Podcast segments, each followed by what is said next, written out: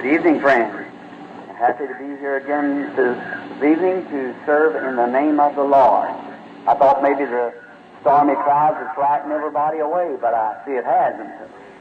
So that makes uh, me think lots more of you to see that you're loyal enough to come out regardless of what the weather looks like. I was surprised when Billy come over and come knocking on the door a while ago and Usually he knocks, and if I don't answer, well, he knows I'm in prayer, and he'll go away and wait till I'm ready to come. So sometimes a little boy, some of them come along with him, and, and he kept knocking, and he hollered, Daddy, and I said, what? I said, you better come on, you're going to have to preach again tonight. Brother Jack isn't there. So I had to get right out right quick and come on. So I guess I kind of listened a little earlier than getting over there. I come in, and I didn't want to have him come up while the, you were singing and so forth, and the brother Tom was reading the Scripture. Well, we're happy oh to be here. I don't understand just why. Uh, it looks like my manager's quit. Anybody want a job? To have to hire somebody because it does make a difficult in the meetings when I have to speak and then go into the meetings. Of course, you're tired to begin with, you see, and then it uh, certainly makes a difference. And um, I hope that he does come right away. Sure enough, unless he has quit.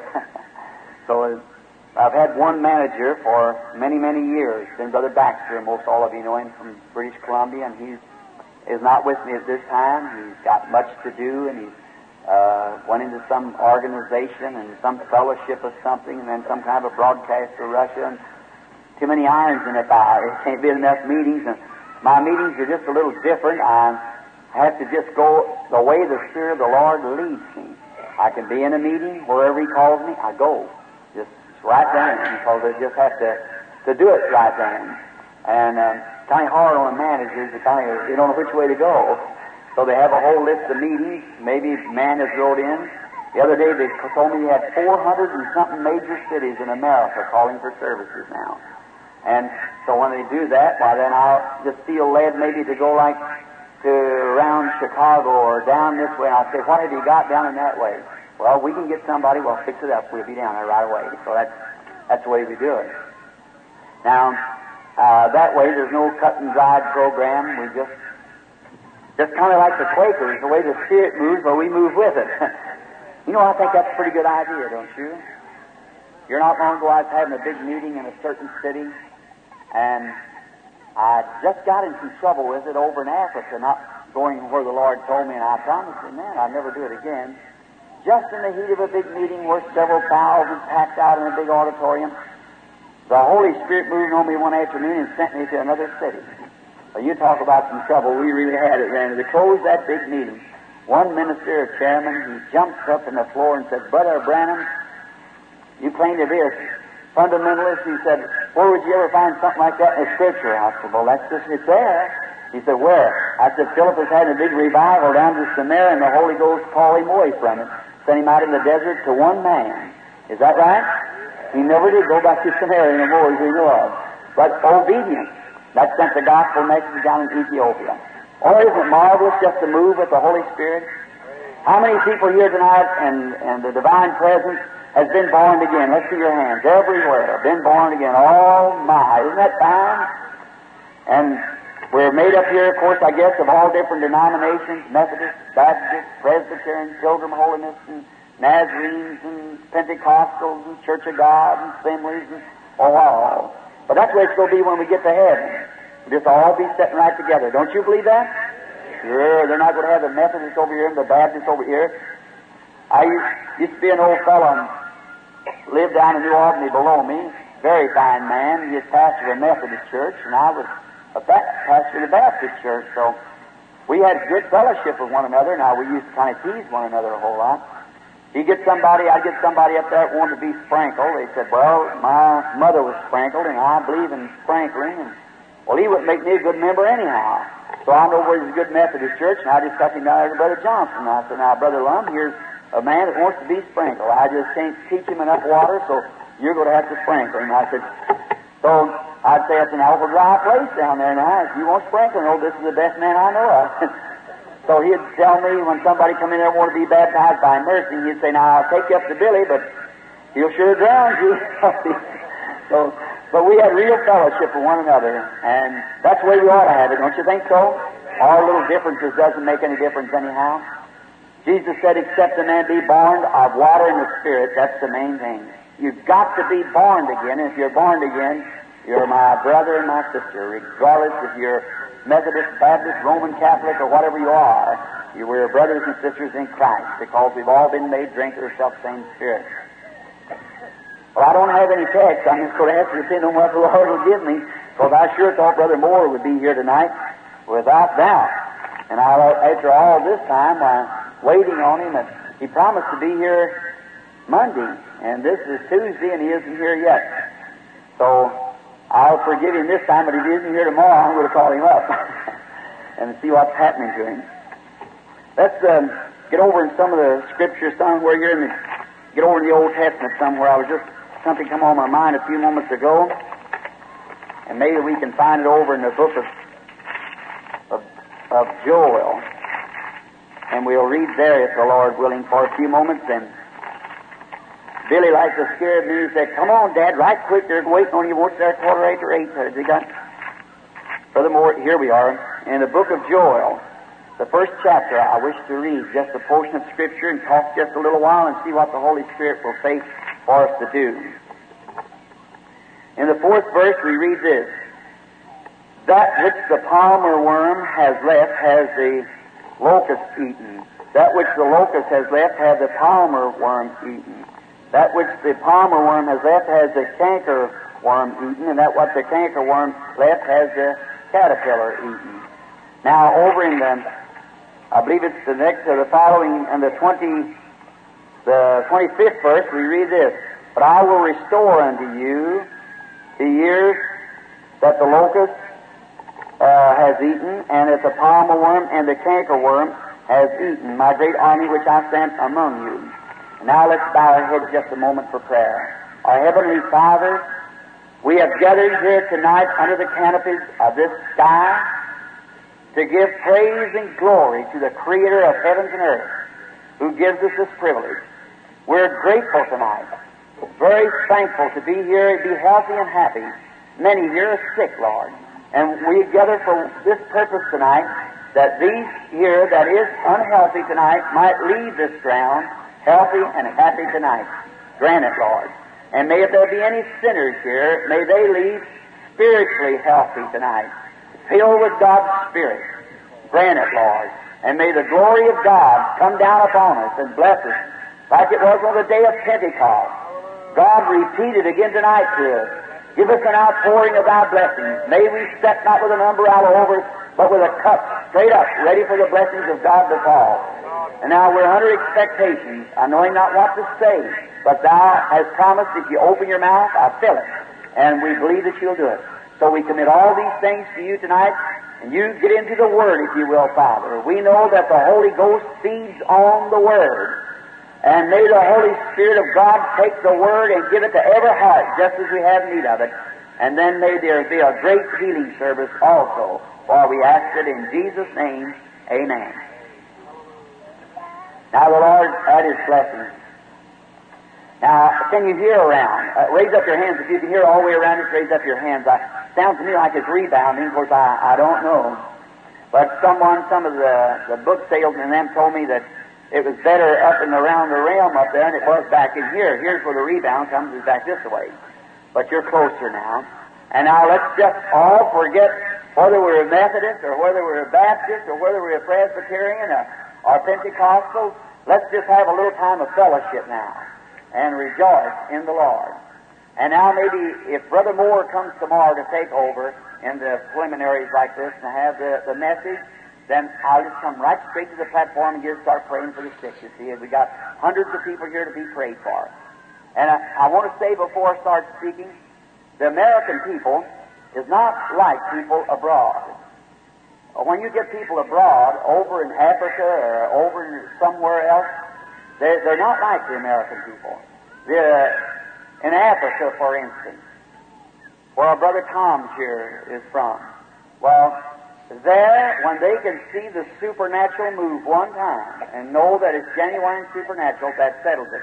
Just tell them to get up and go home, and every cripple will get up and walk away, and every one that's deaf will be hearing, and every blind will be seeing, and they just they just rake up the crutches and things and pile them up in the corners. In Sweden, when we were there, was sitting there and not knowing even how to speak their language, the Holy Spirit would move out through the audience and tell somebody, speak in English what their name would be in something else, an interpreter, like their name was Running Waters or something like that. He would tell them who they was, what was wrong with them, where they come from. The whole complete surroundings would just raise right up, throw down their crutches and things, and walk away. They're, they're, I don't care how they felt, they believed anyhow. If God was that close to them, they're going to walk away and believe it anyhow. They went testifying. That's real what we should do. But we American people, you know what's the matter with us? We've been drugged through every school of theology, one vice versa from the other. One will sit around and say, now Dr. Jones says that's mind reading. Well, my pastor says the guy is a Beelzebub, he's the devil. The other said, well, it's not the Lord, I'll tell you that. And the people don't know what to believe. You believe God's Bible. That's the thing that's right. Let every man's words be a lie, let mine be true, God says, no matter what it is. And the proof of the pudding, as the old slogan is, is the eating thereof. if God says it in His Word and He produces it, believe it and go on, forget the rest of it, and just let God be true. Now we're going to speak a little bit tonight, if God willing, just a little old evangelistic, maybe if the Lord will help us, on the true vine and uh, and a false vine. You know, the biggest story that was ever told, the biggest lie that was ever told, is one that's got a whole lot of truth in it.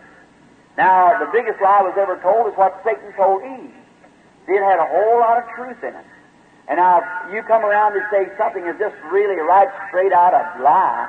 Well, you wouldn't believe that. You know better. But when it comes to a place where it's got about 99% truth and 1% lie, that's the deceiving type. That's the kind you have to watch, is them kind. And that's just what the devil's good at. He told Eve everything truth, but one thing. See? He said, now you, you don't know what's right and wrong. You don't know good from evil. And now if you'll take this fruit, said your eyes will be open and you'll know what's right and wrong. You'll be wise. You'll know like God. Well, that's true. That's exactly. All that was the truth. But she said, God said, we will die. He said, oh, surely you won't die. And he persuaded her. Now that's where the, where the lie comes.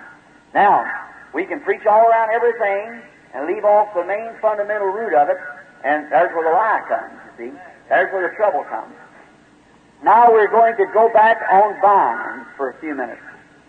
God likens His church into a vine. He said, I am the vine, you're the branches, and so forth. And if the vine is a grapevine, and it bears forth great life, it's got to bear forth grapes on the vine. Is that right? The life that was in Christ has to be in every branch. And if Christ's life in him was uh, preaching the kingdom of God and healing the sick, every branch will have the same substance in it as it comes up. It can't be nothing else. The life of Christ in you, if I told you tonight that the life of John Dillinger was in me, you'd expect me to have big guns here or something other. You'd be in danger if his spirit was in me. If you, I told you I had the paint, the art spirit in me that, like some great famous artist, you'd expect me to be able to paint a scene just like that artist could because his spirit was in me. And if I tell you the Holy Spirit is in me, you expect me to do the work that the Holy Spirit did when it was here on earth, manifested in the Lord Jesus Christ.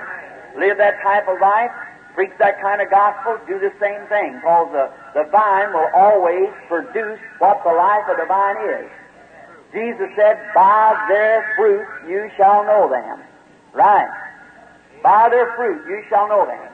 Now, you might take a tree that looks like it's got sycamore bark on it, and it's bearing apples. I don't care what kind of bark it looks like. It's an apple tree to me, because it's producing apples shows that the life in the tree is apple tree life, and it'll bear apples. And no matter how you're dressed, or what you do, as long as you're bearing the fruits of the Spirit, it show, uh, the Spirit of Christ, it shows that Christ is in you. Now, all things originated in Genesis. You like to study Genesis, brethren, you ministers? Oh, I think it's the greatest book of the Bible, one of them. Everything that you find today originated in Genesis. Genesis means the beginning. Every cult that you find on earth today started in Genesis. Every real true church on earth today started in Genesis. Everything that we see, even all the science, started in Genesis. Did you notice Jesus referring to it?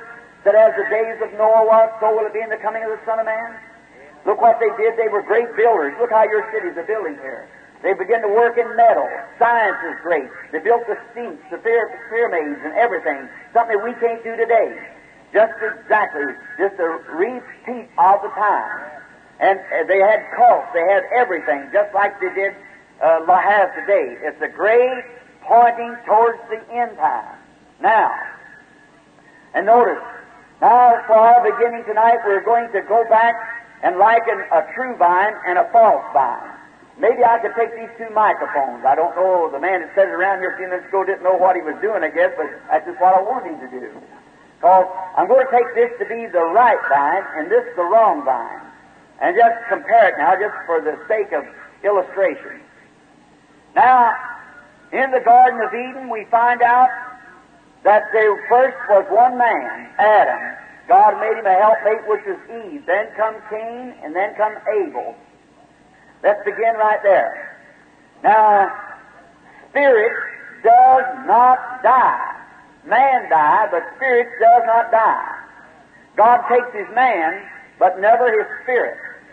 God took Elijah, and a double portion of his spirit come upon Elijah. About 800 years later, come out on John the Baptist, and predicted to come again in the last days. God took Christ out of the earth, but the Holy Spirit come back. The devil takes his man, but the spirit remains just the same. Jesus said, "You're of your father, the devil." Said, which one of the uh, the prophets that showed forth the coming of the just one did your fathers not stone and so forth? Speaking of the Pharisees. And remember, and right, keep this in mind: the Antichrist spirit is not communism. The Antichrist spirit is religious. Jesus said it'd be so close to deceive the very elect if possible. It's not a, a, a something like a communistic uh, anti-God affair. It's a religious spirit. John saw it in Revelations, and he wondered with great admiration how set like the church of the living God and so forth, and yet in it was found the blood of every martyr that had ever been killed for the Lord Jesus. Now, in the Garden of Eden, uh, we'll just let Adam and Eve pass by and begin with the two boys. Cain and Abel. We were talking of them a few days ago. Each one of those boys were spirits. And to my opinion, right there were Judas and Jesus in a prefigure. Just as Cain killed Abel at the altar, so Judas killed Jesus at the altar by betraying him and denying him. Some people only see three crosses on Golgotha. There were four. The cross represents a tree. And there was Christ, a thief on each side, and Judas hung himself on the sycamore tree. He's on just as much cross as Christ was, because cursed is he that hangeth on a tree. And notice, here was the Son of God, came down from glory, going back to glory, taking with him the repented sinner. Here was the son of perdition, come from hell, returning back to hell, taking with him the unbeliever, if thou be the Son of God. See? Just perfect. But those two, Cain and Abel, both of those boys was religious boys. They were really, truly religious. And Cain, knowing after he come out there and realizing he was mortal, he could not go out to face death, knowing that he had to go out of the world without being sincere. Sincerity isn't what God requires. Sincerity is all right, but that's not enough. Perhaps tonight, if we go down into the Ganges River. Watch those mothers with them little black babies, pitch them into the alligators and scrunch them to death on the, on, in their mouths, sacrificing to the God. That's sincerity. What if you follow me to India and see those people pull off their shoes and walk through fire and their feet burn into blisters? Go in with me to China and find their little feet broke up like that, walk on their toes. How they make sacrifices and everything. Very deeply sincere, but still, that's not salvation. Sincerity has nothing to do with it. Many times the heathens who cut themselves and lance themselves in way deeper than anything you ever seen acted in Christianity. What Christians will hardly walk across the street to a revival. Right. But them people will do anything, even sacrifice their children and their lives. But that's it. Sincerity doesn't spell it. There is a way that seemeth right unto a man, but the end thereof is the way of death. And it behooves us to check up now to find out where we're standing. We're in the end time. No time for playing. It's time now to get right. And be sure that you're right. If you went out to the down here somewhere to the grocery or down to the restaurant and you bought a bowl of soup and had a fly in it, you'd set it back. You sure wouldn't take it. You're watching what you put this body, but you'll put anything in that soul, no matter what it is. Any kind of a dogma or doctrine. But you better check up with the pure, unadulterated Word of God and find out where you're really in the right category or not. Remember, no matter how good you treat this body, a 150 pound man's only worth 84 cents. That's right, but you got a soul worth 10,000 worlds. You'll take care of that 84 cents and let that 10,000 worlds go anyway. Check up. Now go back into Genesis with me. Watch those boys come there to worship. Both of them worshiping. Now Cain worshiped God with all of his heart. He made a sacrifice, built an altar, worshiped the Lord just as sincere as you know how to worship. Sincerity, altars, belonging to church, all of that doesn't spell it. Not a bit. Then Abel came, not with beauty. I want you to notice. Always get this out, especially you people around here sometimes. That's what I'm going to preach to you Pentecostal brothers, the one who's sponsoring my meeting. Listen, we're somehow there's something wrong. Right. I'm afraid we're getting to act too much like the other churches and things. They're letting down. Brother, it behooves. We need what we need tonight the good old fashioned revival, breaking up the starch and bringing people out in the open. Now, the first thing you know, you find out that's the same thing that got Israel in trouble. They wanted a king like the other Gentile or the other nations and the Gentiles. They got in trouble with it. Don't try to pattern after nothing but the Lord Jesus Christ. Let Him be your full inner desire. Get deep, show your things away, lay aside every weight. Start right back into the gospel. Did you realize that people today are taking in members? They did it when the Methodist revival come. It's a great breaking up. They had a real revival, but just let a few of them begin to break away, and then new people come in. They begin to get cold and formal. The Methodists had divine healing. They had the power of God. Why, John Wesley's own ritual that I got my house in Texas of his book. He was here in America, him and Asbury, and he was riding a horse out for to pray for some woman. The horse fell and broke its leg, and he got off and anointed the horse with oil in the name of the Lord, got on it and rode away. You preach divine healing, now you throw you out of the Methodist church. And John Smith, the founder of the Baptist church, your own church, why he prayed so much at night time till his wife had to lead him to the table. His eyes would be swollen shut from crying. You can't even get a tear out of a Baptist eye no more. What's the matter? Something went wrong. Because I ain't nothing against the Methodists and the Baptist churches, them are my brethren. But the thing of it is, brother, a few round of apostles like it was in the beginning begin to let down the bars and let down the bars and this and come in a lot of theology, a lot of education and run God out the door. It'll never substitute for the power of God.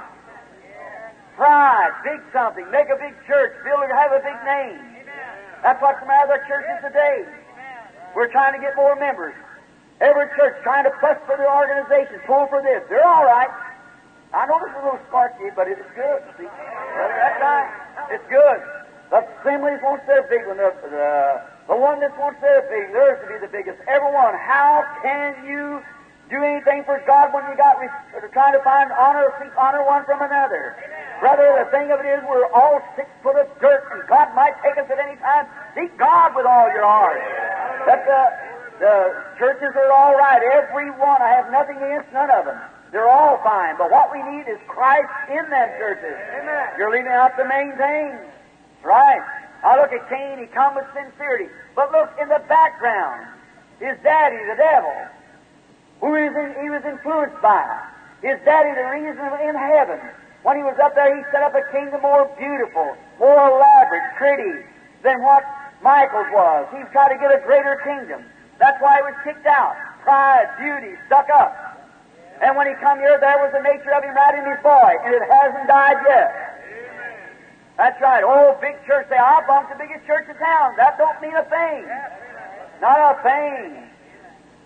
What it is, how is your heart with God tonight? That's the next thing. That's the question. Jesus never come for us to build big churches. Listen here. Let me tell you something. And this is on the side.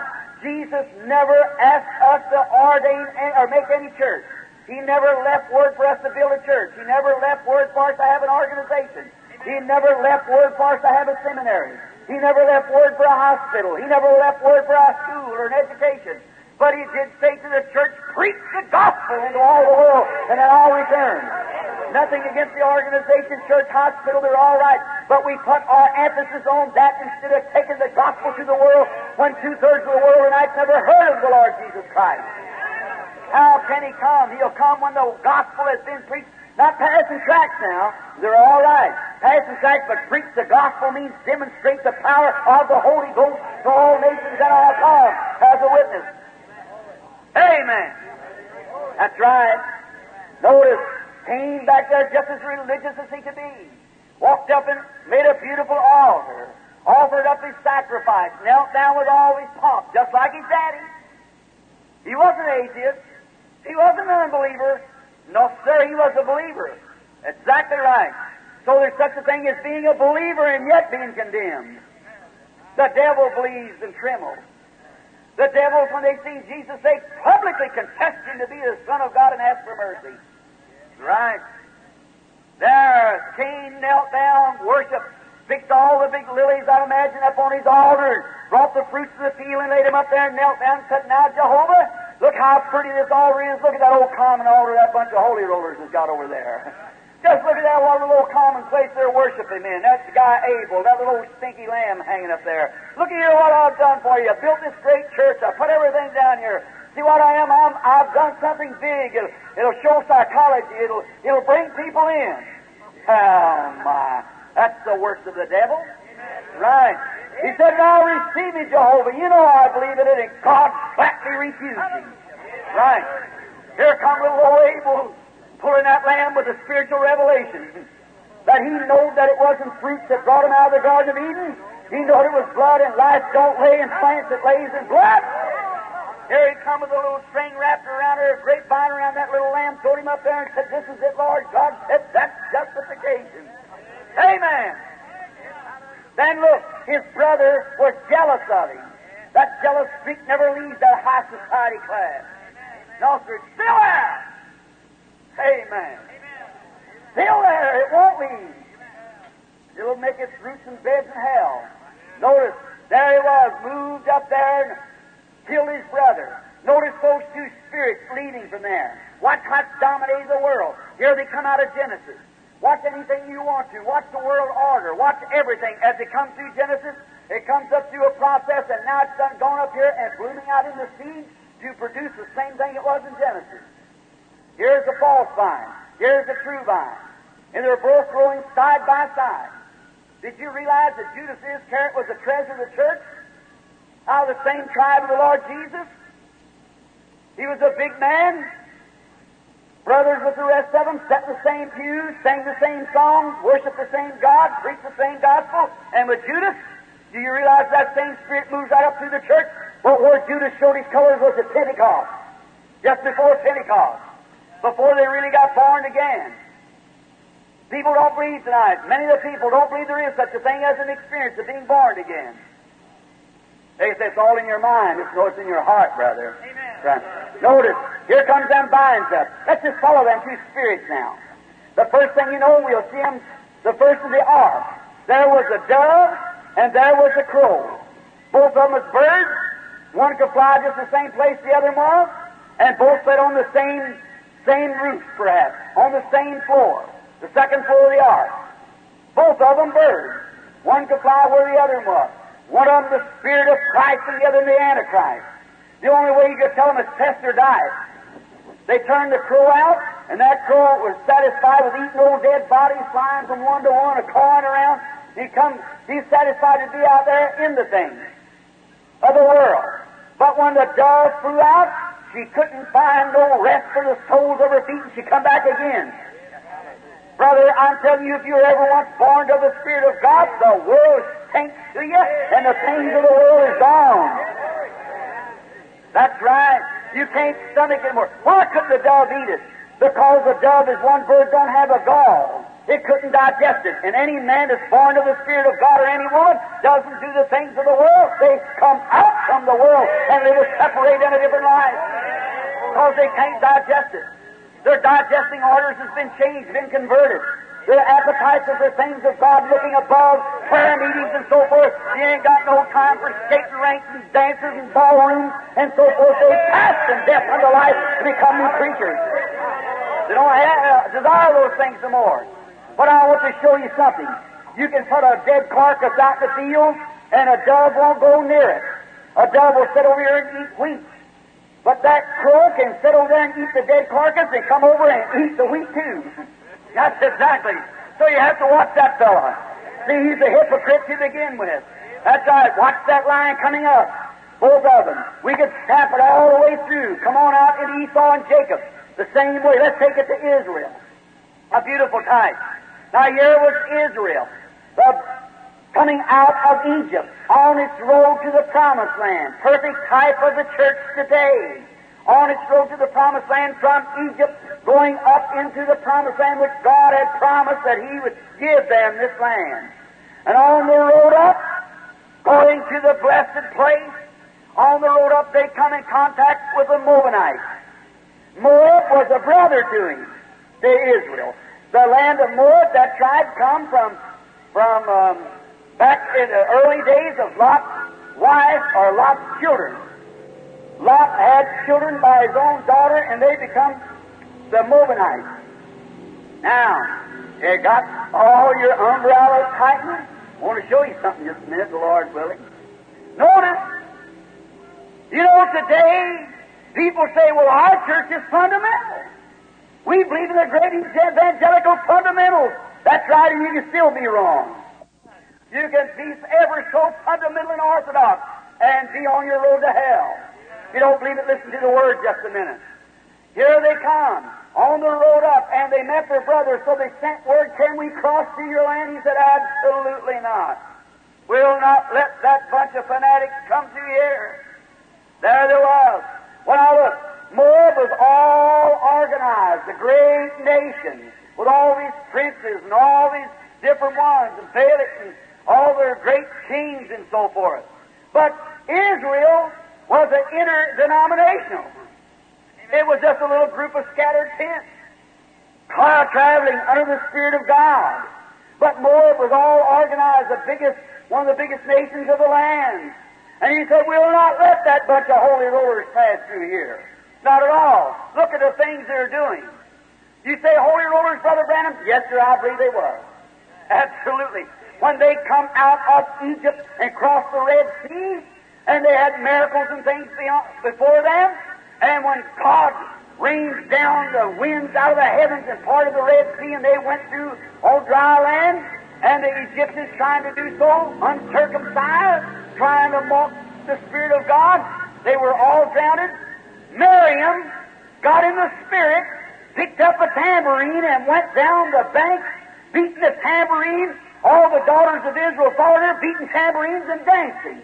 And Moses put up his hand and sang in the Spirit. If that ain't a holy roller meeting, I never seen one in my life. Right. They sure was. Going down along the banks, rejoicing, signs and wonders among them. When they got thirsty, God just give them water out of the rock. When they got hungry, God rained manna down out of heaven. And when they got this manna, they began to eat it, said it tasted like honey. You know that manna was a type of the Holy Spirit. Right. Just after every believer has come through the Red Sea, which represents the blood, as I said last night, he comes into the fellowship by the Holy Spirit.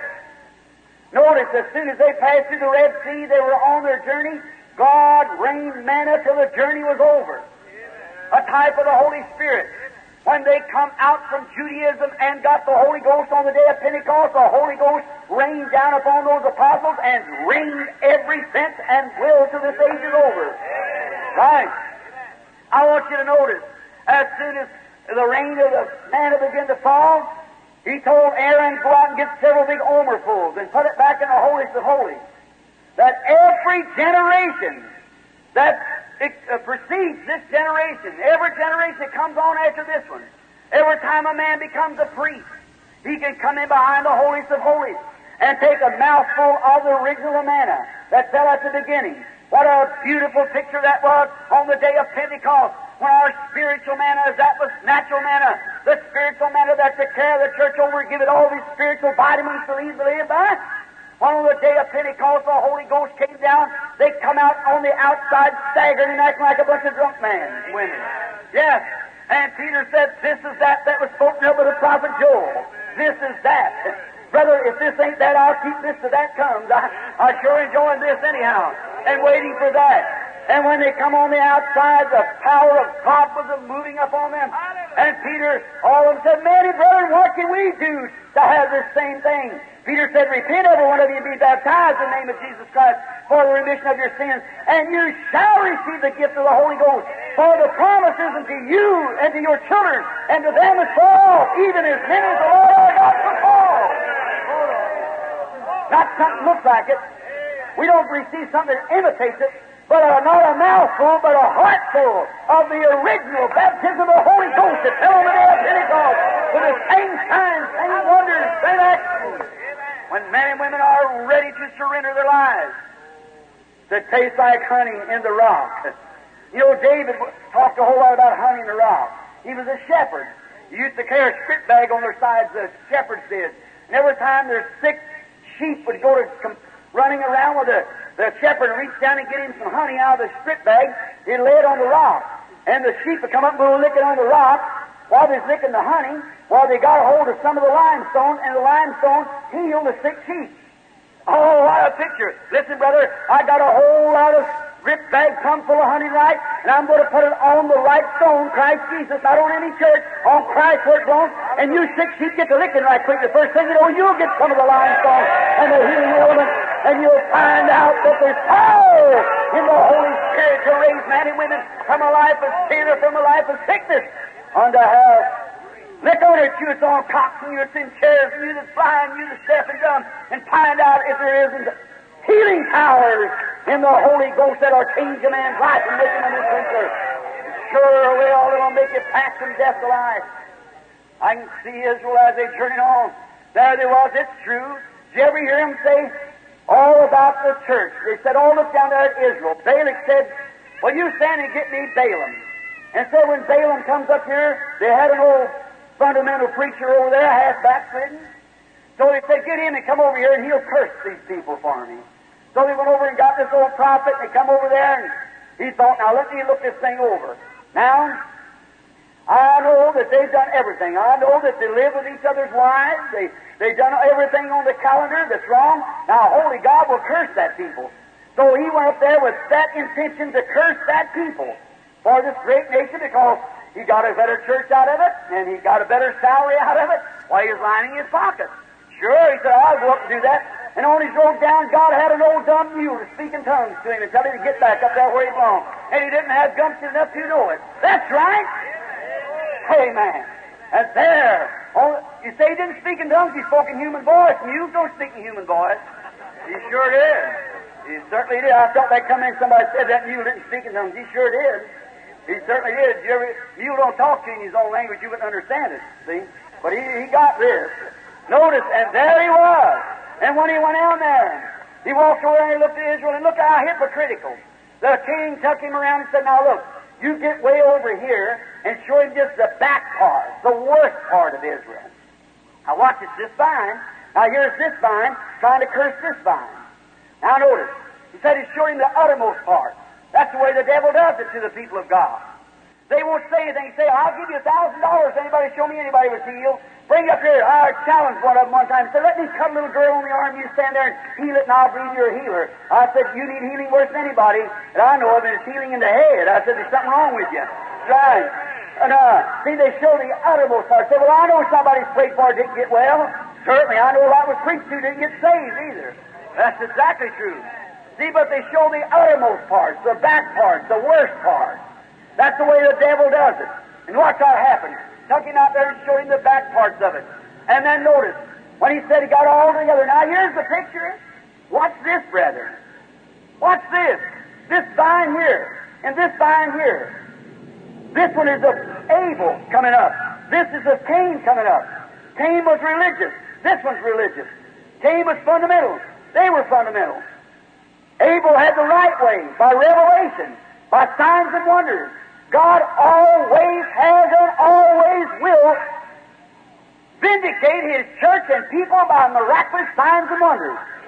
Call to me any time that a revival ever broke out, any time in the history that there wasn't signs and wonders followed it. What's the matter today, my brethren, is this we are letting down. We're letting down to mental theology. We're letting down to intellectual faith when we ought to pray until God moves in the audience and goes to doing something for us. When I landed in India, the Indian man all met me out there and said, I look, Brother Branham, as far as theology, you ain't got nothing in America that understands that book. And that's true. Boy, that's the Eastern book. It is not a, a Western book. It's a different strain altogether. So if we know the Bible, we had it before you was even a nation hundreds of years. That's exactly the truth. St. Thomas went down there. I was right in the church where he preached. That's right. Said we know more about the Bible than all your teachers together know. But what we ought to know, what we're wondering, can we find a man with faith enough to make it manifested? That's what we want to know. We want to see the Bible reacted and lived again. If you could, you've got the right hand of fellowship. I said, Jesus Christ raised from the dead, and He's the same yesterday, today, and forever. Amen. True. Now, there was Moab setting up here. Now look, the first thing Moab done, notice, he went and got all these dignitaries, all the, well, the the councilmen and all of them out there, and all the bishops and the right reverends and the honorary reverends and the PhD and BBD or whatever what you want to call it, and brought them all out there. Thought we'll show God our dignitaries. See the same old spirit of the devil. Amen. See? Well, now they were fundamental. They said, now let's see. They built seven altars up here on the hill. Seven altars. That's exactly what God requires. They killed seven bullocks clean sacrifice, what God requires. Notice, and killed seven rams, speaking of the coming of the Son of God. Fundamental. Down here in the valley, they had seven altars, seven bullocks, and seven rams. This group was just as fundamental as this group. If God only requires fundamental doctrine, then why did He accept this one and refuse that one? And all their dignitaries stayed around and raised their hands and glorified God while the prophet went forth to prophesy. And if God only requires fundamental teaching, He's honor bound to this group. Because there's seven bullocks, seven altars, seven rams, speaking of the coming of the Lord. Just as fundamental in every way as this church was. See? Well, what was the difference? What was the difference? They only had the letter only had the Word. And these people had signs and wonders for them. They had a smitten rock where they could drink from. They had a brass serpent for healing. They had signs and wonders going before them, performing signs. They had a pillar of fire hanging over them. I know they'd done all the things wrong. But they, for, Balak forgot to look and see that there was a smitten rock before them. There was an atonement made. And God was vindicating them with signs and wonders. He was saying, that's my people. Now, if teaching the Bible, if fundamental actions is all God requires, He's duty bound. Anybody will do it. But you're called by election, my brother. God knows the church and vindicates the church with signs and wonders. Watch it go on to. Here comes Jesus. Here come the Pharisees, just as fundamental as they could be. Same vine coming out of Genesis, through Cain, through the children of Israel, all up down into Genesis. Out of Genesis and on up into the New Testament. Here's the Pharisees, just as fundamental as they could be upon the doctrine. They believed in Jehovah, offered their sacrifices. Here comes Jesus, absolutely a believer and fundamental too. But God vindicated him with signs and wonders. Right. God proved that this is His church. For Jesus went forth preaching and healing the sick and seeing visions and prophesying, and these set cold and stiff fundamentally in their church. There's your two vines. Watch their growing on. Look at St. Paul. When he got a vision of the last day, he said, Know this into the last days. Peerless times will come. Men will be heady, high minded, lovers of pleasure more than lovers of God, truth breakers, false accusers, incontinent, and despisers of those that are good. Call you holy or anything they can. Having a form of godliness, Paul looking by the Spirit into this age, having a form of godliness, but denying the power thereof, from such turn away. There you are, fundamental in doctrine, but powerless in power. They deny the existence of divine healing. They deny the power of the gift. Having a form of godliness, but denying the power thereof, from such turn away. Amen. You're in the day. Here, some time ago up in Canada, I was up there riding, come from Africa with Brother Tom's man. I come over and I was so tired, Brother Baxter and I went way into northern Canada. We was going to go hunting. And I'd been riding after an old grizzly bear that day, and I caught up with the old fellow. I just looked at him and let him go. And you know how I like to hunt. but I watched the old fellow, and I just kept riding around on this other hill, and way back where it's about 250 miles back with 21 horses, and way out with 700 miles from a hardtop road. So it's way back in the wilderness just to get away to herself. I watched that old grizzly followed him around, watched him around all afternoon. When I come up a little rain, started raining, I kind of got turned around. I was raised in the woods, so I thought, oh, I don't know how to get out of here. I kept, kept going on. Of course, there's no paths or nothing to follow, so I just had to follow a general direction. Got dark on me. And I thought, well, thanks good the good Lord. It ain't too rainy, so I can lay down somewhere and sleep the rest of the night. And so I'm, we're on a little piece next while the moon began to come out and shine. up thought, it's pretty. Just ride on. Maybe get top one of these mountains here, and I'll find out where I'm at. So I was riding on up, and I come into a scene that's always bothered me. And uh, I, it was a funny experience. As I rode along, I come over an old burn over where there's a lot of old trees that had been burnt down years ago. Some forest fire, how the sun gets hot and burns off strips like that, sets the fire. And all the pine, big, tall, swaying trees was all burnt down. Just a great big bunch of bleak, white-looking trees standing. And that moon shining down on them. Mm. Well, looked like a graveyard with all the big white tombstones. Well, something of the Holy Spirit me said, stop a minute. I stopped my horse to get tired anyhow, hooked him around the old limb laying there, and I got up on the log and looked around. I said, well, God, I don't know why I'm up here, but you got me here for something. I kept, kept watching. I hear the wind on, it blow against some old trees. They'd moan. Mm. Oh, my. What a place, way back in here. This old bleached out place, burned over dead. I said, what a place. Looks like a graveyard. And I kept listening. Mm. I thought, well, Lord, what do you want me here for? And just then the Holy Spirit spoke to me and gave me this scripture. What the palmer worm has left has the caterpillar eaten. What the caterpillar left has the cankerworm eaten. I thought, yes, it come to me. That one time was a great fine green tree, but the fires has burned all the life out of it. See? I thought that's true. What the Baptist left, the Methodist is eating. What the ba- Methodist left, the Presbyterians eating. What the Presbyterians left, the Pentecostals eating. I thought, oh my, it's all stripped down. I thought, well, what's the matter with them old trees? They're too starchy. Why don't they bend with that wind? And when they blow, they go, mmm, just moaning. I thought, well, my, what a spooky looking sight. I thought, yes, that reminds me of these great, big old high steeple churches around different places. Just as dead as they can be. Oh, they can say there was once the church. Oh, I can refer back to our founders where we had back then, but what's he got now? That's what I want to know. What's the matter? What's one left, the other eaten? Come on down. But I looked over here in the scripture and he said, But I will restore, saith the Lord. I thought, Lord, where is that? The wind started blowing. I thought, what use of sending the wind if they're going to act like that? I looked down and underneath there come a little bunch of undergrowth, called in the old day backwash, something like that. But they were green and flexible.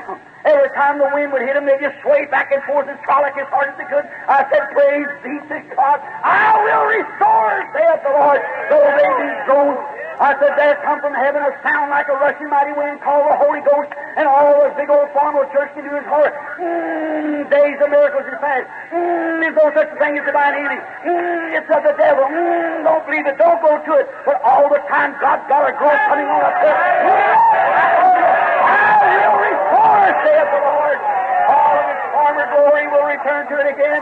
All that it was in the first place will come back again. I thought, what does God send the wind for ever? How to shake them trees. Every time you shake a tree, it loosens up the root and causes it to grow deeper, deeper. Every time the Holy Ghost falls on the church in an old-fashioned revival, it shakes up the roots like this so it can get rooted and grounded, ready for the thorns and trials that they come upon the earth. Hallelujah. I will restore, saith the Lord, all the former days. All beaten down. One took the baptism out. The other took the joy out. Another took the Holy Ghost out. And another took the healing out. Another took the gifts out. And the first thing you know, you ain't got another big old dead bleak bush standing there. But down under here somewhere, God reserved life is coming on just the same. The church, and as long as there's a church here, God will have a church representing Him. I will restore, saith the Lord, all the glory of her former days. I will restore what the cankerworm left. I will restore healing. I will restore the Holy Spirit. I will restore the joy. I will restore everything that the first church had. I'll restore it again in the last days. And we're living here in the day when it is. Better step off of this thing and get over on here as quick as you can. Amen. I will restore, saith the Lord. Amen. Brother, I feel good enough to preach right now almost. I tell you, I really feel good. Ah, think of it. What a day that we're living in. When God is sharing, we are seeing the things brought up. That's not mythical. Read the Bible. Follow them scriptures and see if it's right. There it come out of Genesis. Here it comes out of Genesis. This one here fundamental, this one here fundamental, but God vindicated this one all the way along with signs and wonders. Amen. He's still vindicating His church with signs and wonders. These signs shall follow them that lead to the end of the world. In my name they shall cast out evil spirits, lay hands on the sick, and they shall recover. There'll be a people that will recognize it and know it as long as there's a God in heaven that sends down the Holy Ghost upon people. Amen. Oh, it's a real thing, brother, when you stepped off of just the letter killeth, but the Spirit giveth life. Right. The letter's all right. But what good will a seed do if it's just a seed? Bury it, let it rot out. It'll bring forth life and a whole ear of corn. Shall we pray? Heavenly Father, tonight, knowing that our hour is close, knowing that we're living in the end time, knowing that these old trees are growing on, here's that fine green tonight, filled with the Holy Ghost, bringing forth fruit, evidence of the Holy Spirit being among us. How thankful we are, God, we can raise our hands and praise Thee and praise Thee over and over for all Thy goodness and mercy. How wonderful and how marvelous are Thy ways. We thank and praise Thee with all the heart. Now, Father, we pray that You'll save the lost and fill with the Holy Ghost those who are outside, those who only know You by the conception of the Word. Let them know that Cain believed the Word, Judas believed the Word, the devil believes the Word. But a man's got to be born to get of the Spirit of God, and when God comes in him, he becomes a new creature and believes everything that God wrote in the Bible to be the truth.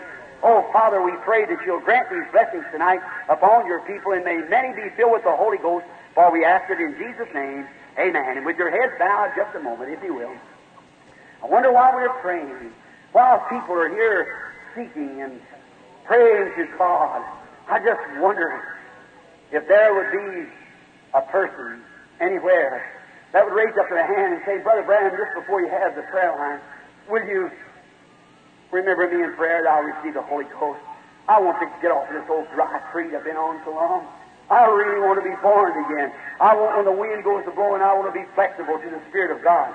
And wherever it moves me, I can go through the streets with joy, happiness in my soul. I really want to be born again. Will you raise your hand and say, Brother Brown, pray for me? God bless you. You just look around.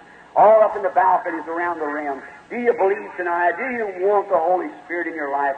No matter who you are, if you're a Baptist, Methodist, Catholic, yellow, black, whatever you might be, raise your hands to God and say, God, by this I want you to give me the baptism of the Holy Spirit.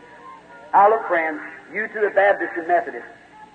Dr. Reidhead was just at my house. You know who he is, the president of the greatest, one of the greatest fundamental missions there is in the world. He said, Brother Branham, I know you being a Baptist, have, you've dealt lots with the Pentecostals. Said, is there anything to it? I said, sure, they've lot them got a bunch of wildfire. That's true. A lot them got a bunch of impersonation like we have in the Baptist church. But I said, brother, behind us all, there's a real, genuine baptism of the Holy Ghost.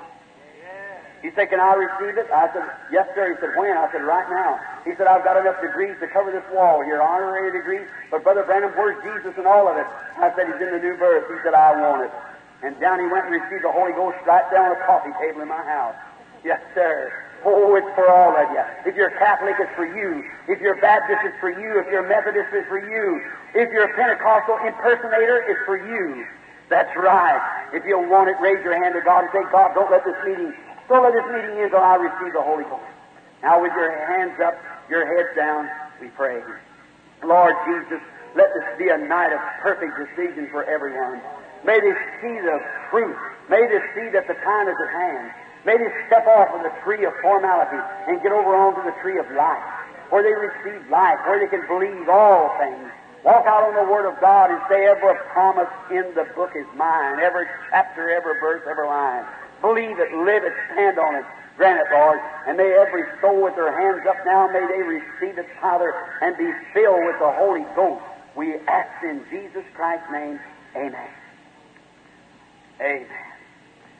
Oh my, just hate to cut off now. I'm just getting, I don't know, kind of a, I don't know, I feel good.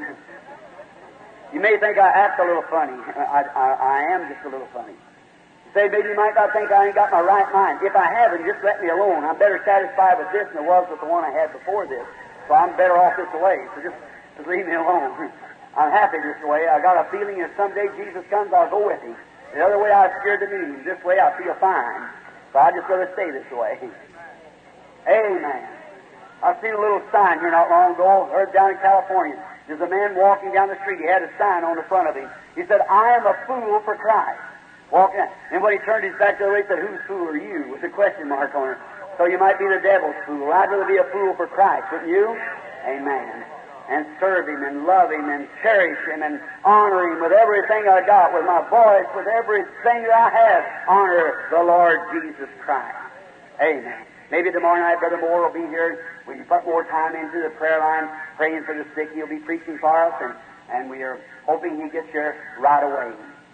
I know I got to go to overseas just in a few days, just immediately after leaving this. We go right straight over to Zurich, Switzerland, where they're expecting the great arena of people where Billy Graham has been down in there, kind of got them all God conscious, and somebody's told them that God still heal the sick, so they're wanting to see it.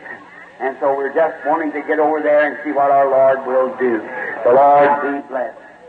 Now, it's customarily that I think last night I was going out and I said, How many did we have in the prayer line? And the boys had taken me out and they said, Well, you didn't even have a prayer line. I said, You just began the people out in the audience.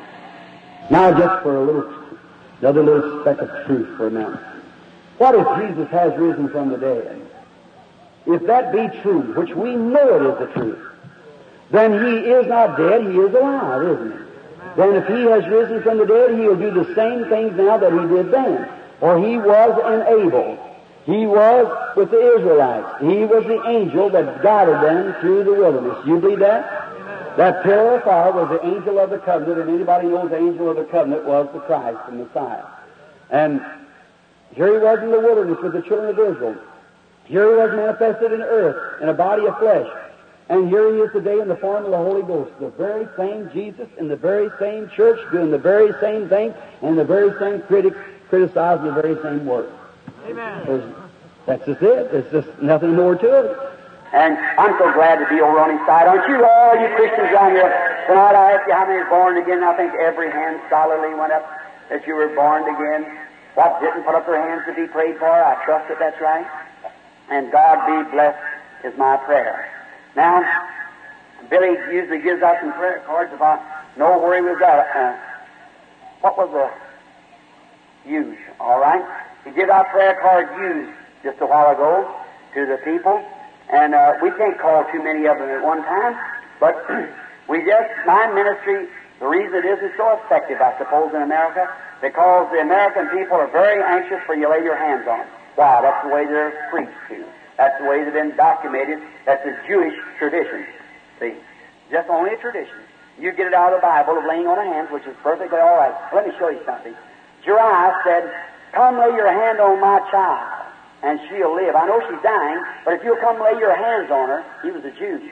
Come lay your hands on her, and she'll live. But the Roman, he hadn't had those traditions. He said, No, no, I'm not worthy you come under my roof. I know that I'm a man's got authority. I say to this man, go, and he goes.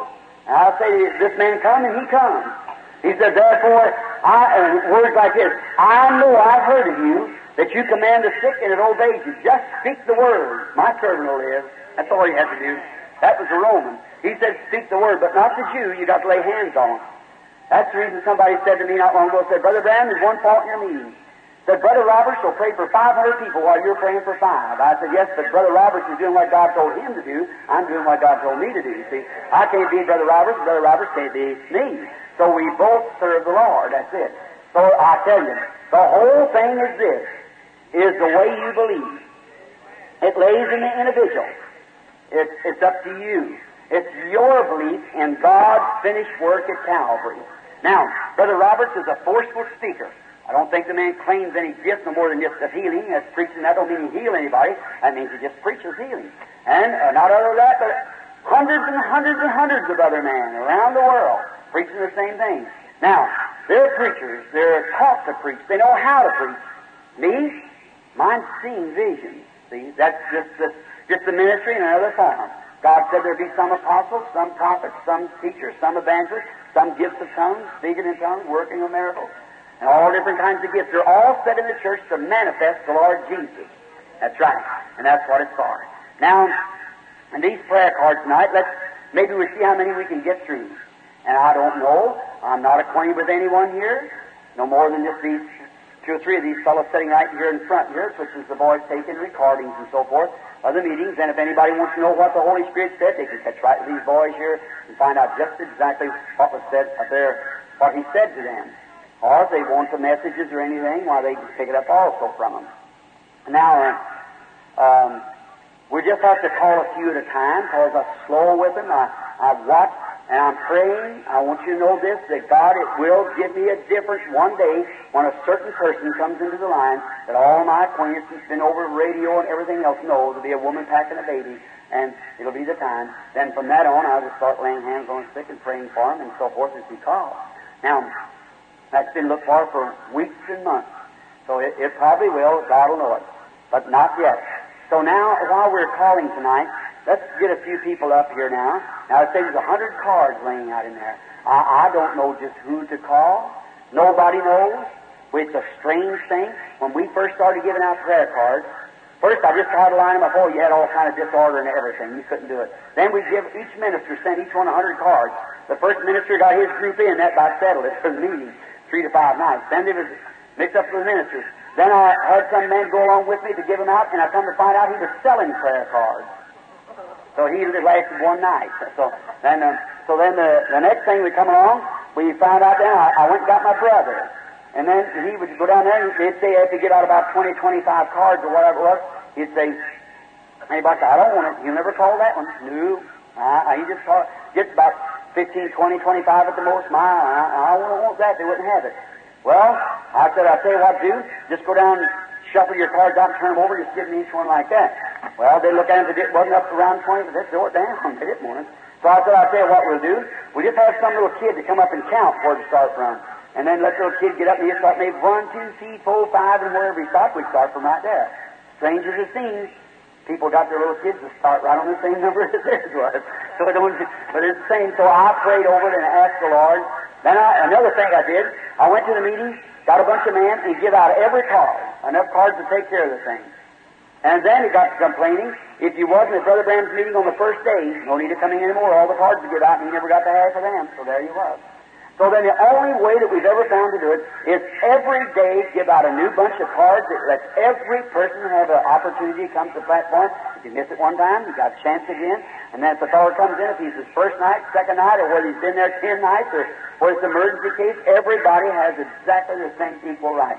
But now in all of that, and then when they give them out, they don't know where they're going to start. Nobody knows, and only God alone. I just come down to the platform like this and just whatever comes in my mind, I say, well, we'll start from here. And sometimes I take one here and one over here and one here. The only thing to do is get the Spirit moving among the people. Then it sways over them all anyhow. See? So there, you'll watch where there's two or three or four healed up here on the platform, there'll be 25 or 30 healed out there. You don't have to have a prayer card. The only thing you have to have is faith in the Lord Jesus. That's what does it anyhow. See?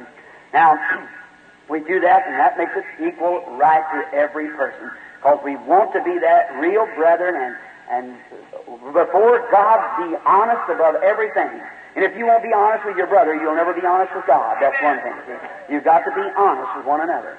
And so you do that, and, and you'll be honest with God. Treat your brother just like you want to treat him. Now, tonight, let's just call a few people up. Let's see. Let's start about number 50. How would that be? Have I got, anybody got a prayer card U50? Maybe I haven't called it. You got a U50?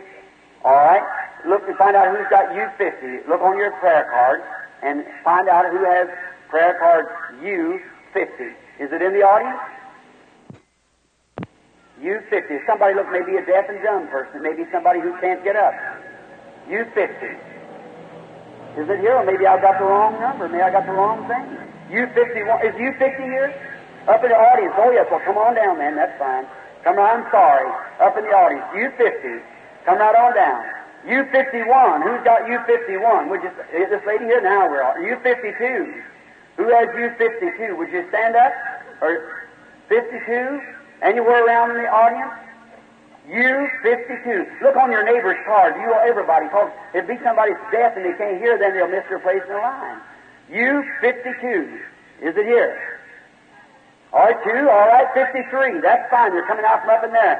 Um, Oh, all right, 53. Who has 53? This lady here, 54. Who has you 54? Would you raise up your hand? 54, 55. Who has you 55? All right, 56, 57, 58. Somebody else. 58. That's fine. 59. 59. Has anybody got 59? Up in the audience, way up there, you got 59? Here, 59? Yeah, 59. Thank you. 60. Who has 60? All right, 60. 61. Would you see, maybe 62. 62. Who has 62? Was it mentioned 62? 63. 63 has been Look at this lady here sitting on this cot. You got a card, lady? You got a prayer card? You have it. 63. Six, how about the lady here with the cane that's blind? Has she got a prayer card? Anyone look and see? 63. 63, 64, all right? 65. 65. Oh, all right? Just come out over here. If the man's too weak to stand up, just give him a little pallet or something to lay on there until he's called, or somebody give him some way. He looks very sickly. So, all right, let's wait then just for a minute. We get this, get that man. At least he's well, maybe have time to get someone else, another group through. All right, sir. Now we'll pray for the sick. The good Lord willing to help us. May His blessings, His great, marvelous, matchless blessings be added to this gathering together tonight unto His name.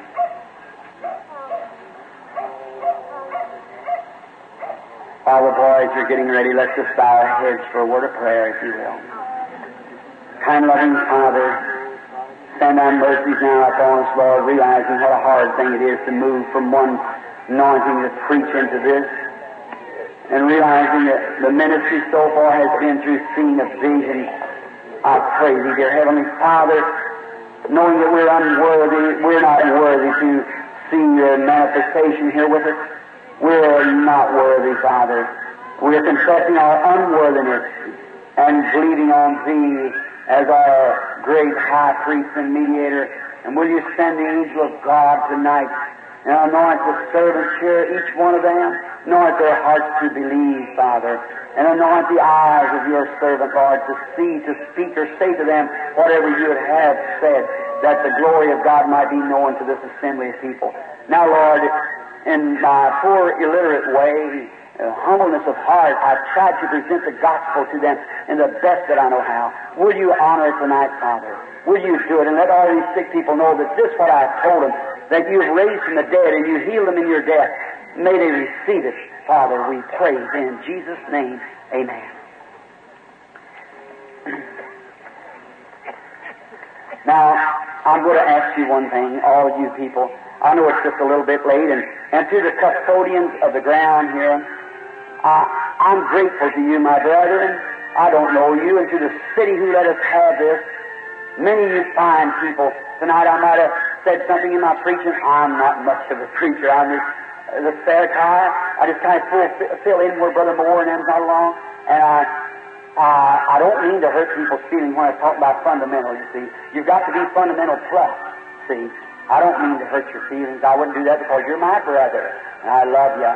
God knows that if I'm telling a lie or not. I'm approaching demons here, you realize that. And I'm not immune from them, not by no means. Only the blood can protect me, see. And I pray that God will grant that blessing tonight for His glory. Now, how many here for your first time? See your hand. First time is ever in a meeting. My, just look at them. First timers, we're glad to have you. It's so hard. You don't get a good general set of the meeting when we have to mix it up like this. But just for a moment, I hope you'll spare me a little. For a moment, what would Jesus Christ do, you think, if he was standing here tonight, risen from the dead in a visible form of body? He'd do the same thing he did when he was here on earth. Is that right? The Scripture says he is the same. Is that right? Now, we know that's the truth. Well, we can't deny that because the Scripture says it. Now, Jesus, when he was here on earth, we find out what he's done. Now, these two newcomers, he did not claim to be a healer. He said he wasn't a healer. Is that right? I can do nothing in myself. It isn't me that doeth the work. It's my Father that dwelleth in me. He doeth the works. Is that right? So Jesus did not do nothing. Did Jesus heal all the sick he come in contact with? A million miles from it. Did the apostles heal all? No, sir. They didn't heal anyone. God didn't heal everyone through them. Look at Jesus going through the pool of Bethesda. There lay great multitudes, more than there is here tonight, laying there, lame, halt, blind, and withered, waiting for the moving of the water. And Jesus walked right down through that. A bunch of people moving through there and never healed a one of them, passed right by And went over to a man laying on a pallet, for he knew that the man was there in that condition. And he healed him, went away. The Jews began to question him. Would he be questioning Macon tonight? To heal one man laying on a pallet and leave two, three thousand people in there lame, blind, and halt, professing to be the Son of God, full of mercy? Sure, he'd be full of compassion and walk away and leave a mixed up multitude, blind, lame, halt, withered, twisted, laying there and move right to him and not heal him? Sure, he'd be questioned. But what did he say then? He turned to those Jews and said, St. John 5 19, Verily, verily, I say unto you, the Son can do nothing in himself, but what he sees the Father doing. That doeth the Son likewise. What the Father shows me, that's what I do. Now I said the same things that I do, you'll do also, even more, for I go to my Father. Is that right? Now Jesus would do the same as he was sure tonight. He would be able, as far as healing, he paid the price of that at Calvary. Every person is healed already. As much as God can do for you, only if you preach the gospel or some sign wonder has already been done, it's up to you to accept it. Do you get it? It's up to you to accept it. Then if God will come down and preach it in the Word and you won't believe His Word, then if it be me or you, we'd say let Him alone. But not God. He's not willing. No. He comes on down after he sends the Word, then He signs signs and wonders and prophets and visions and everything else, trying to get the people to Him. Is that right? Now, if He'll come tonight and perform the very same thing here in this church, in this group of people, that He did when He was here on earth, will you believe He raised from the dead? Will you do it? Will you accept it on the same ground? All right, is your... All right, bring the, the lady.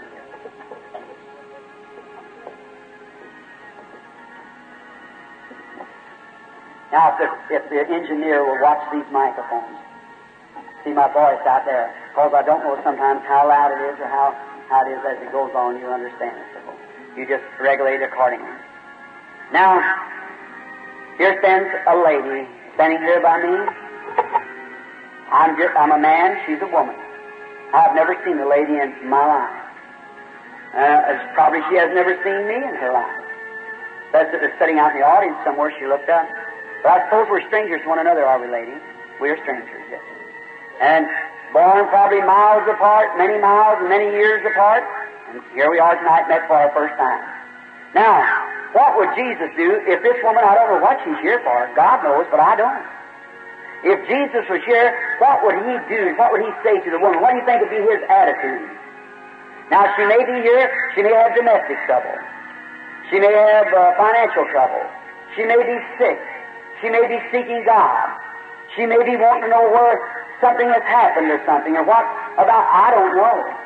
I can't tell you, but He does know. Now, the only thing that God could do, if it's for healing, well, you'd say, I did that when I died at Calvary for you. Is that right, clergyman, you, you ministers? He, where he got all the healing that ever was, could be done, right there. The, the price is already paid. It's just something now to make people believe that. If you're already around the rim understand that if you do raise up your hand. If you understand. It's just something to make people realize, thank you, that he, uh, that he is here, his presence is here. Only by preaching the word, maybe by some other gift or something another. Now, if he was standing here, he would know this woman if the Father would show him. Now, what would he do? Now, I'd imagine he'd do just like he did at Samaria when that woman come out at Samaria. He went up and sat down on a well. She come up to him and come up and started to get a bucket of water. And he said, bring me a drink. Wonder why. She said, well, it's not customary for you Jews to ask we Samaritans such.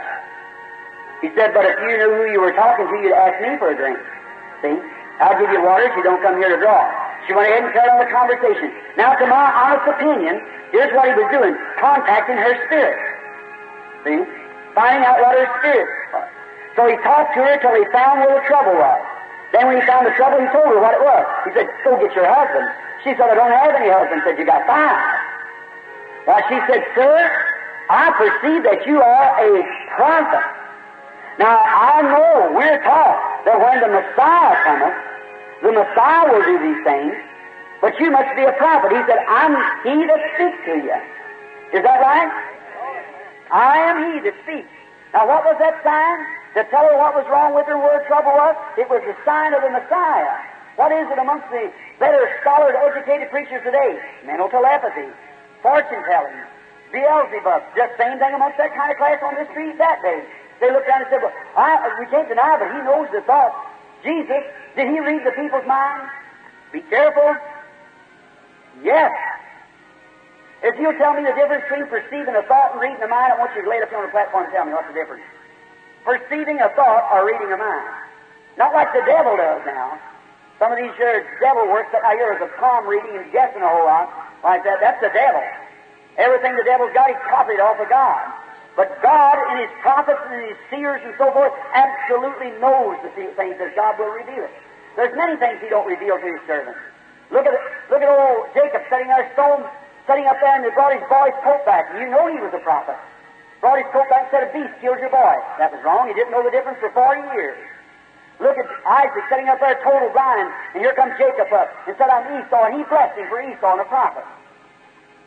Look at the, this Elijah sitting there, and, here comes the Shunammite woman fell down by him like that. Said, God troubled her heart and kept it from me. They don't know all things. They just know as God will let them know. They're not infallible people. The Bible said Elijah was a man subject to like passions as we are. His ups and downs and differences. Now, if Jesus has raised from the dead, He's anointing tonight, and I contend for that, that He is risen from the dead, then He'll come and manifest Himself just like He did here on earth. Then it's up to you from then on whether you'll believe it. If this woman, knowing that she's a total stranger to me and is to her, and if something will come here and anoint me and tell me what she wants to ask me or whatever it is, then it's going to be up to you. You know it has to come through supernatural power. Then it's going to be up to you whatever you believe about it. That, what, what you, how you approach it, that'll be the determination of what you get out of it. That's right. Those who thought he was Beelzebub smacked him in the mouth and felt no virtue. But the woman who touched the hem of his garment run out, she got healed. It's just your approach to it. That's right, the way you approach it. Now, may the Lord Jesus add his blessing. Say, Brother Branham, you're stalling for something. Exactly I was. Sure, I was stalling till this anointing comes. But he's here now. And in the name of Jesus Christ, I take every spirit under my control for the glory of God. I be reverent, set still, They because these foul, evil spirits in the meeting tonight. Okay? And set still now, because remember, when they leave one, they can go right straight to another. So now be reverent. Be quiet while I talk with the woman just a little while to see just what her trouble would be and what she's here for. Now, sister, not knowing you, I turn to you now as a single individual. After talking to the, the audience, I turn to you as a single individual. Just to talk to you like our Master did to the woman at the well. A picture again, a man and a woman, see the same way. Now, you remind me a whole lot of my mother. What do you think about that, Leo? Just about uh, like my, my mother, about that size little Irish woman. Perhaps praying for me now. For she knows I go into meeting about this time. And she's praying for me. And if I was any kind of a deceiver. I'd be a heartless brute to try to deceive a, uh, some, somebody and impersonate or throw off on the Lord Jesus. I wouldn't do that, lady. You don't believe that in me, of being uh, a. Thank you, my sister. Thank you. Then, with that saying, surely God will honor what you're here for. Now, you just look to me as your brother, and knowing that I am your brother, and thank you for that compliment, saying a man of God. I'm not worthy of that expression, but I, uh, I believe that God will honor you for saying that, because He has made them statements.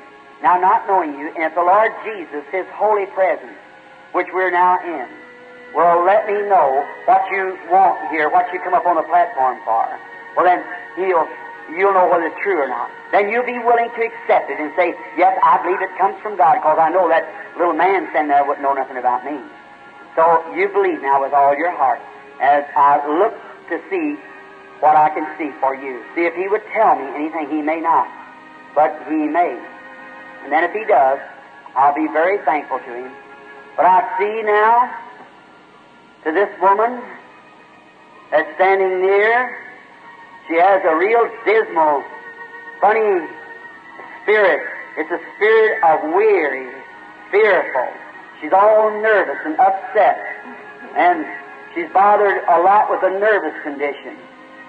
And she's, uh, it's about a condition of her body that she's worrying about because she's planning on a, an examination at a clinic, kind of a hospital clinic of a affair for cancer. It's the cancer that you're worried about. And you was praying just before coming, and you was revealed to you as you was praying that if you would come here and I would pray for you that they'd find no cancer. Uh, and you come up here and you're not from this state. You come from Florida up here. Isn't that the truth? You're going to get the desire of your heart. You have it right now. In the name of the Lord Jesus Christ. May it be in Jesus' name. Thank you. God bless you, sister. Go happy, rejoicing. Go this way if you want to. Brother Woods, would you come and take? You believe? All things are possible to them that believe. Oh, I just wish you could understand right now what it means. What it means to, to be here in the presence of the Lord Jesus. What a different looking audience it is from five minutes ago. You may think that I'm just saying that, but that's between you and God. The Lord Jesus' presence is right here now.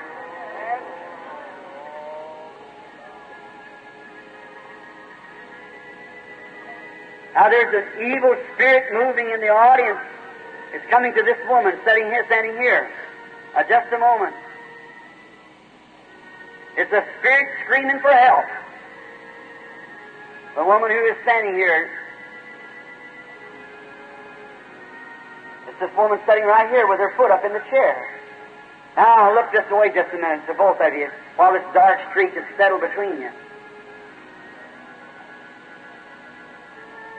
This lady here is cancer, condition and operation from the throat. That woman sitting there has cancer. She had something wrong with her foot, and she has a cancer on her breast. And only God can make either one of you well. You believe? Now to you. Them spirits are pulling one to another. Now, being that you're closer to me, I want to talk to you just a minute. That's still moving between the woman. I have faith, lady, both of you. Because you're right now on the decision ground.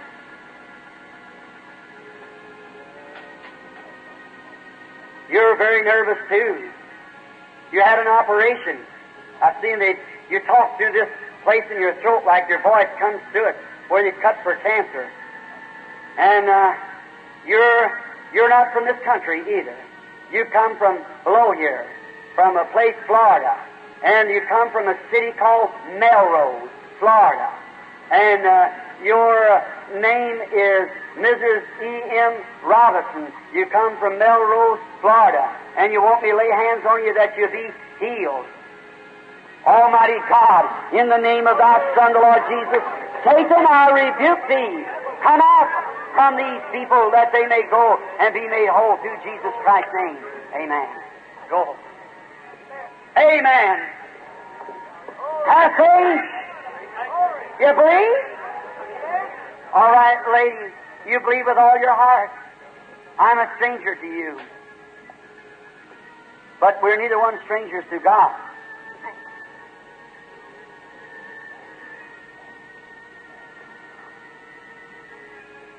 Oh, my.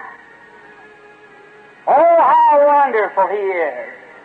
How marvelous. The Prince of Peace, the King of Kings, the everlasting Father, the great I am, the rose of Sharon, the lily of the valley, the bright morning star. All powers in the heavens and earth is in His hands.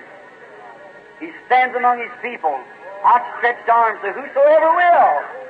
Let him come and drink freely.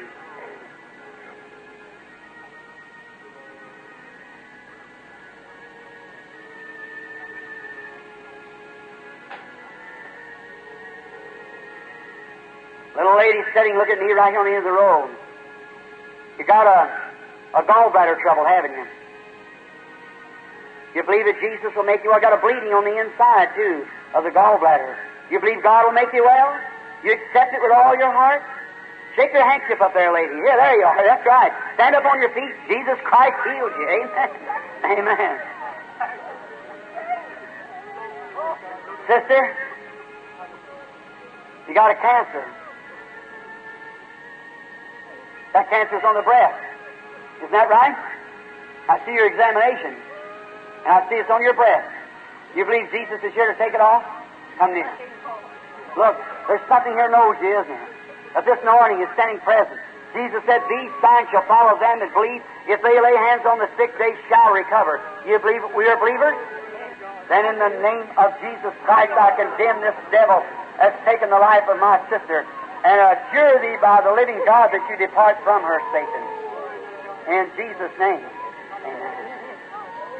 God bless you, ladies. Go have faith and believe with all your heart. Oh, how wonderful!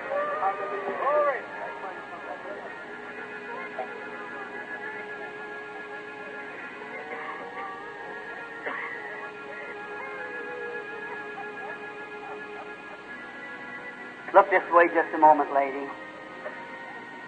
We are strangers to each other. We do not know each other, perhaps our first time ever meeting in life. God knows both of us, doesn't He? Now, do you believe that the Lord sent me the things that I have said is the truth? With all your heart. Then, if I could do anything for you, you know I would do it. Uh, if I could do it. If you believe in me like that as God's servant, I'd do anything I could for you, sister. But I'm just limited to a gift, that's all.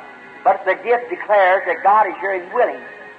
Surely I'd know some conception of Him if He'd let me do these things, wouldn't I? I'd know I have some conception of God. Have to. Well, we being strangers to each other. But here I see you're not here for yourself. You're here for a, a, a boy. It's your son. And it's something I can't examine his head. It's a, the doctor said it's a, a retarded cell or something other in the brain. And you're a preacher's wife. And your husband's kind of turning gray and kind of got his teeth setting wide apart. Isn't that right? Oh, yes. Almighty and omnipotent God, the author of everlasting life. Send thy blessings upon the woman who I bless in thy name, and may her desires be fulfilled. In the name of Jesus Christ, we pray. Amen. Amen. Have faith.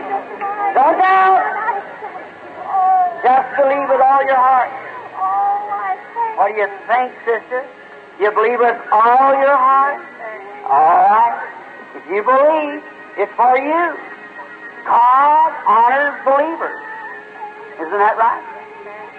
But to him that believeth, if I didn't say one thing to you and laid hands on you, you believe you'd be healed anyhow, don't you? I like that kind of faith. Have faith in God.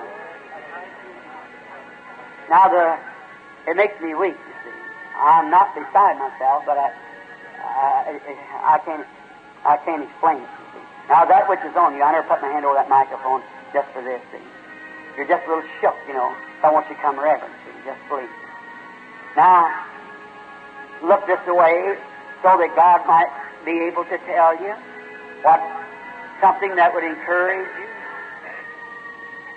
Your trouble is in the head. You have head trouble. And then you've recently had something wrong with you, like a fell out heart attack.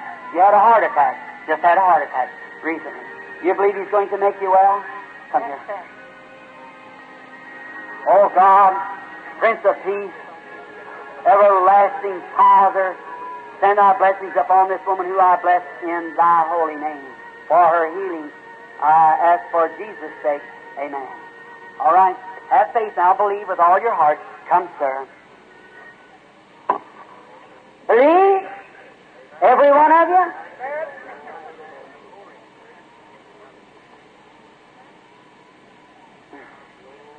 Just have faith back there now. If thou canst believe, you can receive. Little lady saying, out that colon trouble, you think the Lord Jesus will make you well? If you believe it, you can be healed then. Jesus Christ make you well. What are you thinking, the lady sitting there, you got a tumor under your arm, haven't you? Yeah, and you got heart trouble too, haven't you? You all put your arms around one another. Jesus loves you, and He'll make you well. God bless you. Praise be to the living God. See, you don't need a prayer card, you need faith. Amen. I challenge you to believe that I've told you the truth now. You look and believe. Look to Him, all the ends of the world.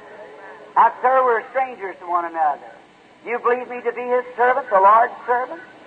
Between me and you comes a table. You back off from it. You got stomach trouble. You believe that Jesus Christ will heal you? It's Kind of a burning in your stomach ulcerated like. It's a peptic ulcer. They say it lays at the pad of the stomach, the bottom part of the stomach. You're nervous, upset, worried all the time.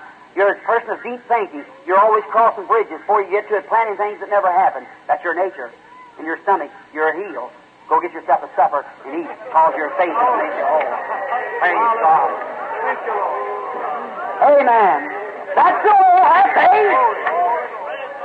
Sir, you believe with all your heart? You have a disease that kill more people than anything, heart trouble, but do you believe that God will heal you of that tonight? Yes. Raise up your hands and say, I accept the Lord Jesus. the Lord Jesus. Come here to me. And devil, I adjure thee by the living God, you're exposed. Come out of the man. May you go in peace through Jesus Christ's name. God bless you, brother. Look this way, lady. You believe with all your heart? We're strangers to each other. But you suffer with a lady's trouble, the female trouble. It's caused a lot of discharge, mucus. And that's caused from, of course, that only could be seen. You know where that was done. That's at the, in a secret place, only God would know it. What it is, you've got an abscess. And the, ab- you're hurting mainly on the left side. So, Jesus Christ makes you well. Your faith heals you. Go on your road now and rejoice and say, Thank you, God. The little boy, you believe that God will heal you? Then go eat your supper. Your stomach trouble's on yours too, Mother. Just go fly right along with Him and praise God. And believe with all your heart. You believe with all your heart? You believe God can heal that kidney trouble and make you well? He has. Just keep walking oh, on. Praise God. Gives us the victory. You're nervous for one thing. Been always upset and you have a stomach trouble also. I go on your road rejoicing, saying, Thank you, Lord Jesus, and be made well. All right, come, lady. You believe with all your heart? Of course, you're bothered, I see, when you get up of a morning. Kind of a little stiffness, which has been an arthritis that's coming on. A stomach trouble also is a nervous upset causes that. Causes you to belch and acid comes up in your mouth and things. That's the truth, isn't it? Father God, I'll lay hands upon her in the name of thy Son, the Lord Jesus, and rebuke this devil and say for him to go in Jesus' name. Amen. Go thanking God and rejoicing and being made happy, sister, and praising God. Amen. Do you believe me, my brother, as God's prophet? Yes, I do. If God will tell me what's your trouble, and will you obey me as His prophet? I see you trying to step off the side of a street with arthritis. You got arthritis. Raise up your hands. Yeah. Raise your hands up, feet up down like this. I'm going off the platform rejoicing and be well in the name of the Lord Jesus. Run on. Yes, sir. God bless you. Let's say praise the Lord. All right. How do you do, lady? I see you're going, it's your blind condition, blind spirit striking your eyes. You believe that God will restore your sight and make you well? Bow your head just a moment for this. Almighty God, have mercy upon the blind. Restore the sight to this woman, Lord, knowing that these eyes, if Satan can do it, will soon be made blind. But I ask now with mercy, with my hands upon her, Lord, as your representative, I ask for her sight to come to her in Jesus Christ's name. Amen. God bless you, sister. On your road rejoicing. Look out through that. Yeah, you see now? Just raise up your hands and praise the Lord for it. Amen. Would you come, lady?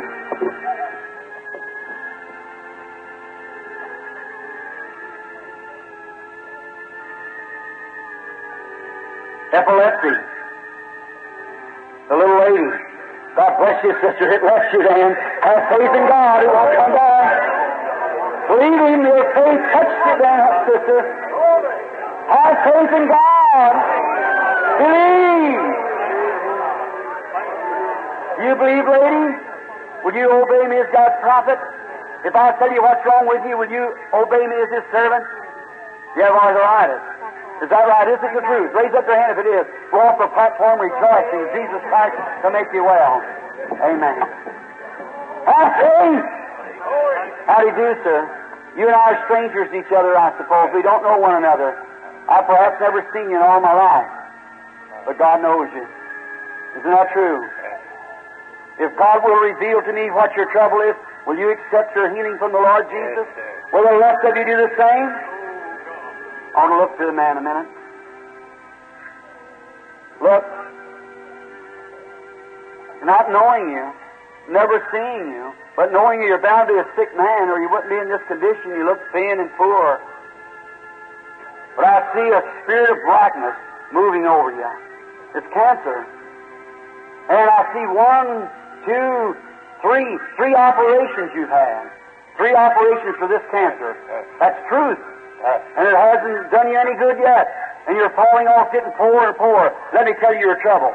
Will you receive me as God's prophet? Yes. You got a habit, smoking cigarettes. And that's the thing that's give you cancer. Throw the things away, don't never use them no more, and go home and get well. In the name of Jesus Christ, I rebuke this devil.